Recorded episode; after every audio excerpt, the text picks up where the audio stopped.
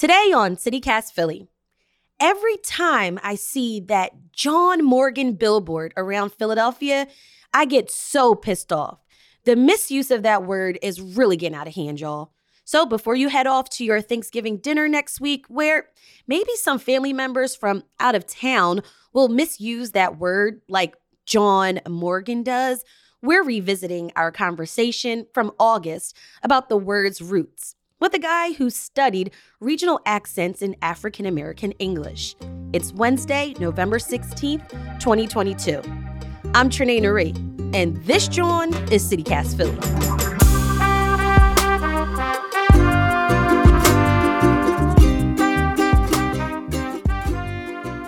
Dr. Taylor Jones is a linguist who's got a PhD from the University of Pennsylvania on regional accents in African American English.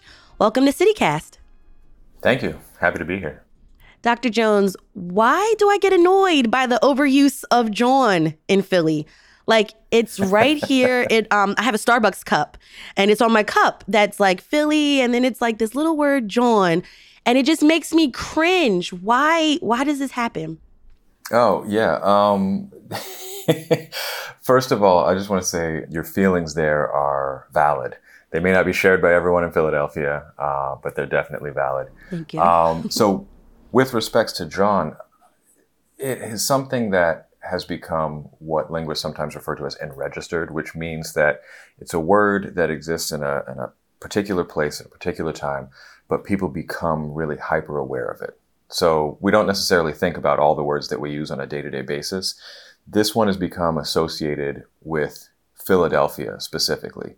And for some Philadelphians, that that can feel a little problematic when you start to see it on billboards and signboards and t-shirts and hats and cups and all sorts of you know products that people are selling. Mm-hmm. um, and that's the, the, sort of the way that these words go where when something becomes enregistered people associate it with a particular place. They're very aware of it. And it's one of those things that is above the level of consciousness uh, and and you start to see everywhere Okay, so let's back up a little bit. You've done some research on the history of the word jawn. What can you tell me about its origins? Um, yeah, so the origin of it, it's fairly clear that the origin of it is from African American English. Now, I think people in Philadelphia from all stripes, you know, feel a, a sense of ownership of the word jawn, but its origin definitely, very clearly, is African American speech in Philadelphia.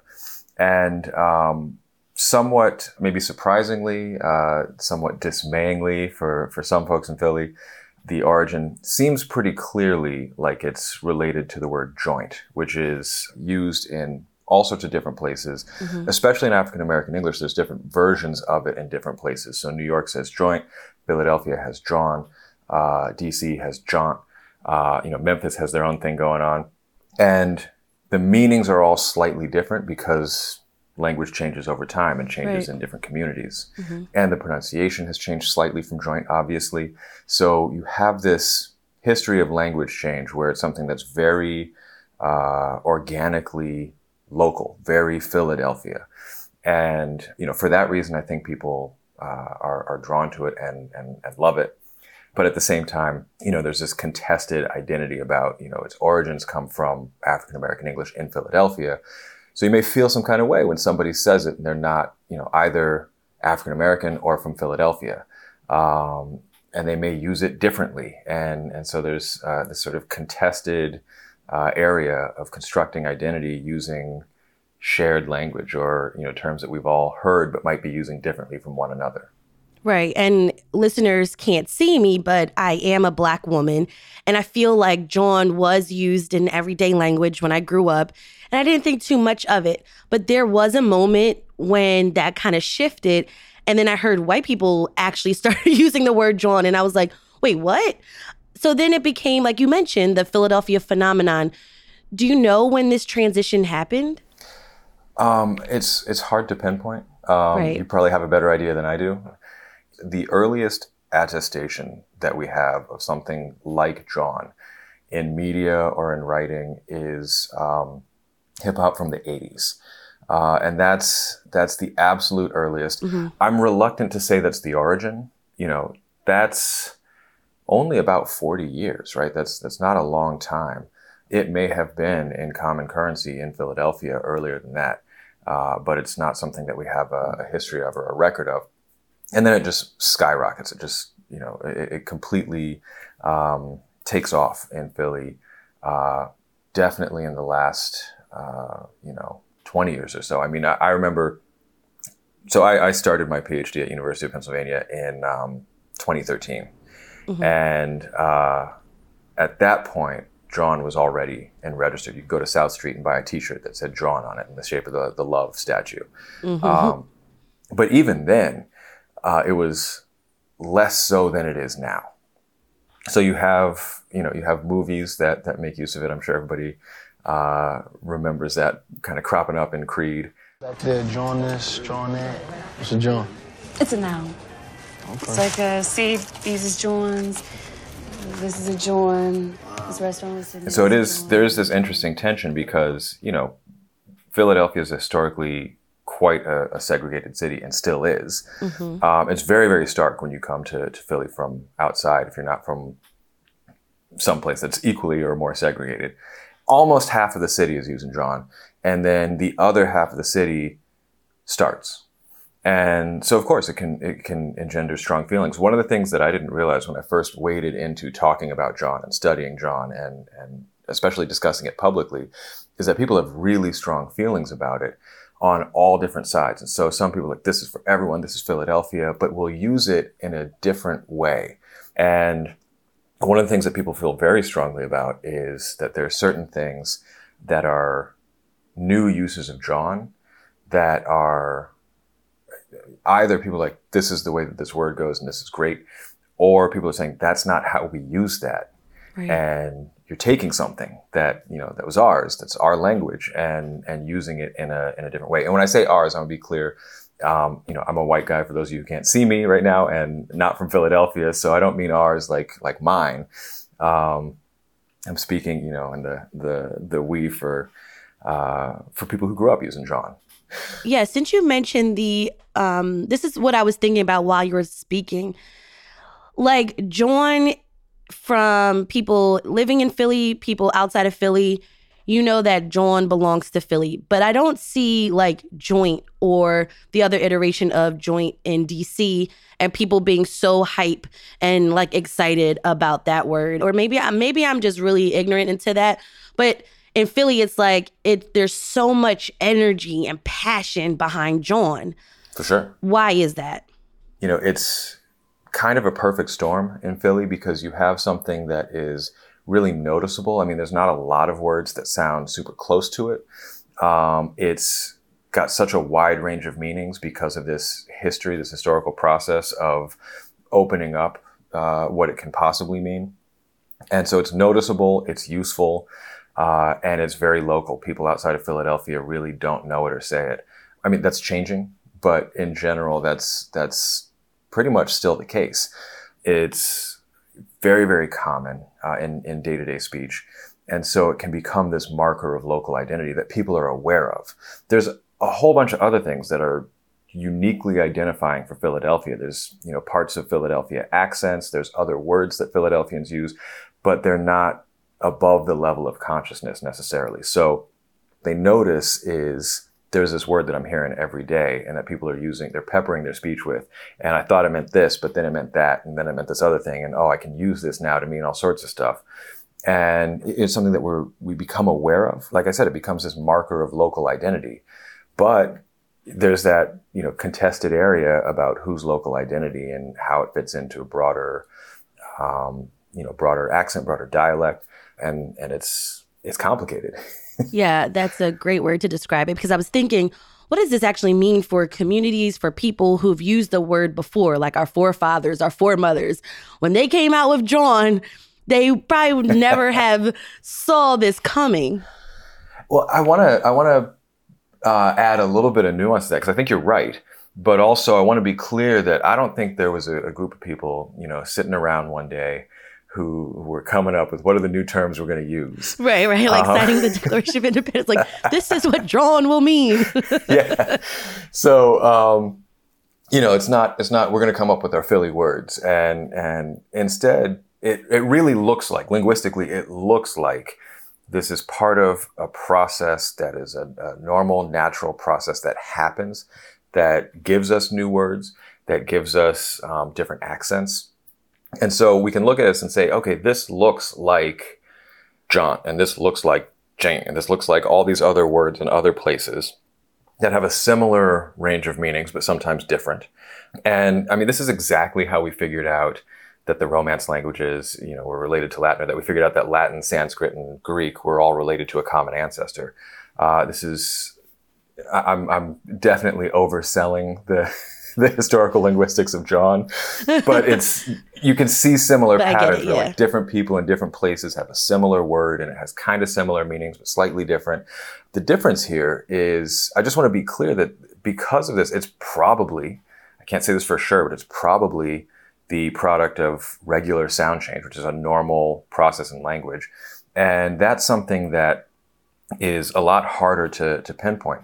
You can get this from a very regular way of just slight changes in accent. One person says something to another person, they say it to another person, kids hear it and pick it up, and they change how yeah, they say like it. It's like whisper down the lane. Like exactly. you start off with a message, and it's like, whoa, that was not what I said.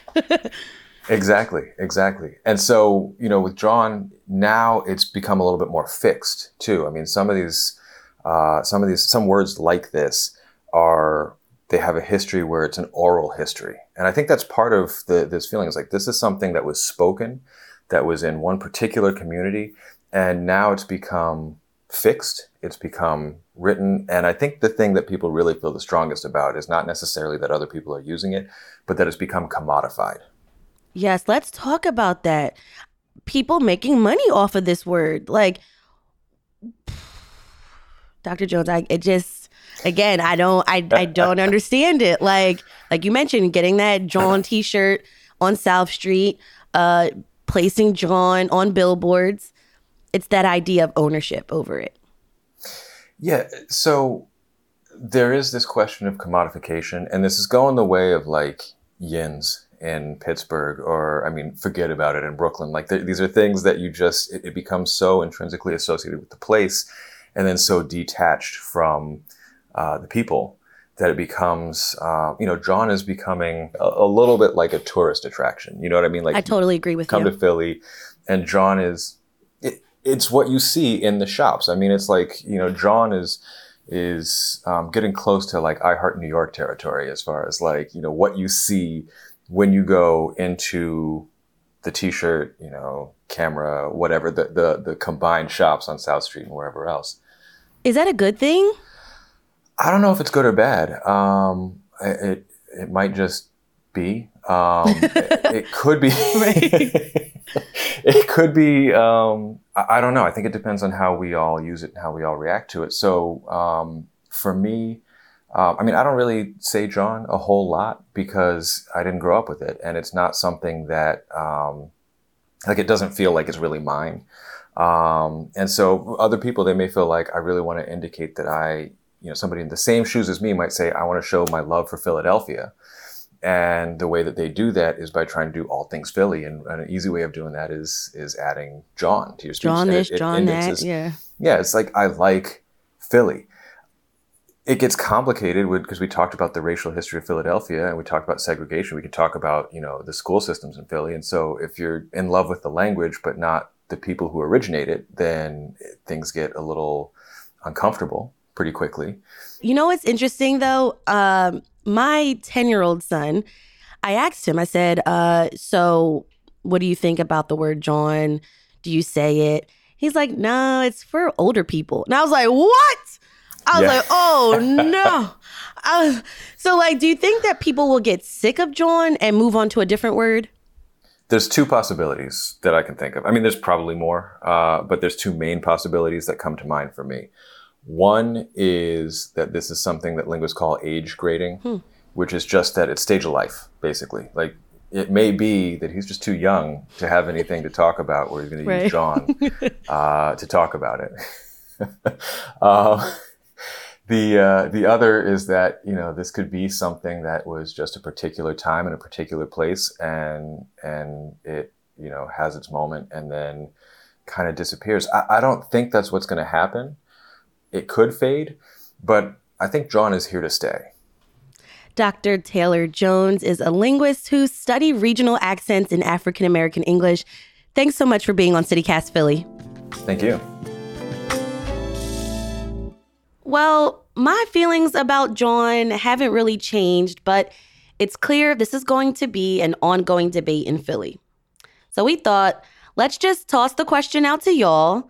We had you leave voicemails answering the question How do you feel when you see the word jawn or hear someone say it? Hey, it's Matavia from Fairmount Avenue.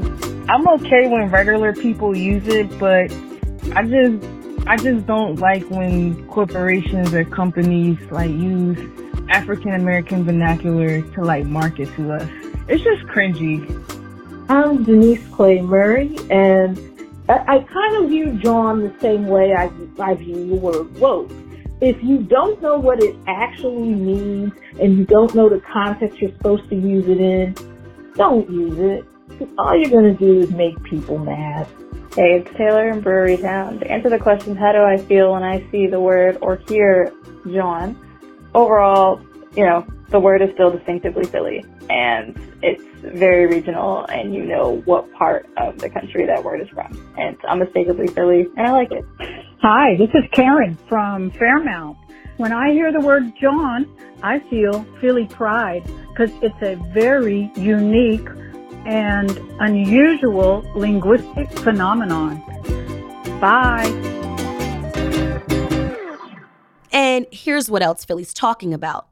A Pennsylvania State House committee approved articles of impeachment against Philly District Attorney Larry Krasner. According to the Inquirer, there will be a full House vote that could come today or later this week. The Republican controlled committee accuses Krasner, who's a Democrat, of implementing policies that have contributed to a rise in crime in the city and not allowing the committee to investigate his office. Krasner, though, has denied these claims. Now, this is really creative. WHYY reports that Philly poet Lindo Jones, who's also known as Lindo Yes, has installed three gumball machines around the city. But instead of gum or candy or those little small toys, the plastic capsules contain short, original poems and information about mental health. And if you own a food truck and are interested in bringing it down to Love Park in Center City, send in your proposals.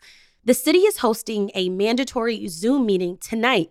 Go to locations.phila.gov for more info. And good luck.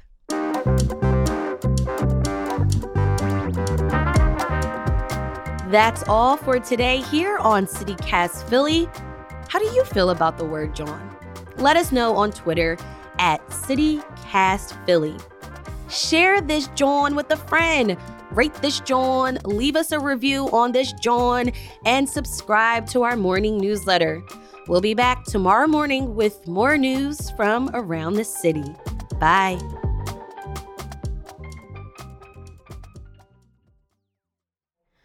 Okay, so Zandra, you are the lead producer, but you're from Denver. I need you to say jawn. John? no, say not John, but like John.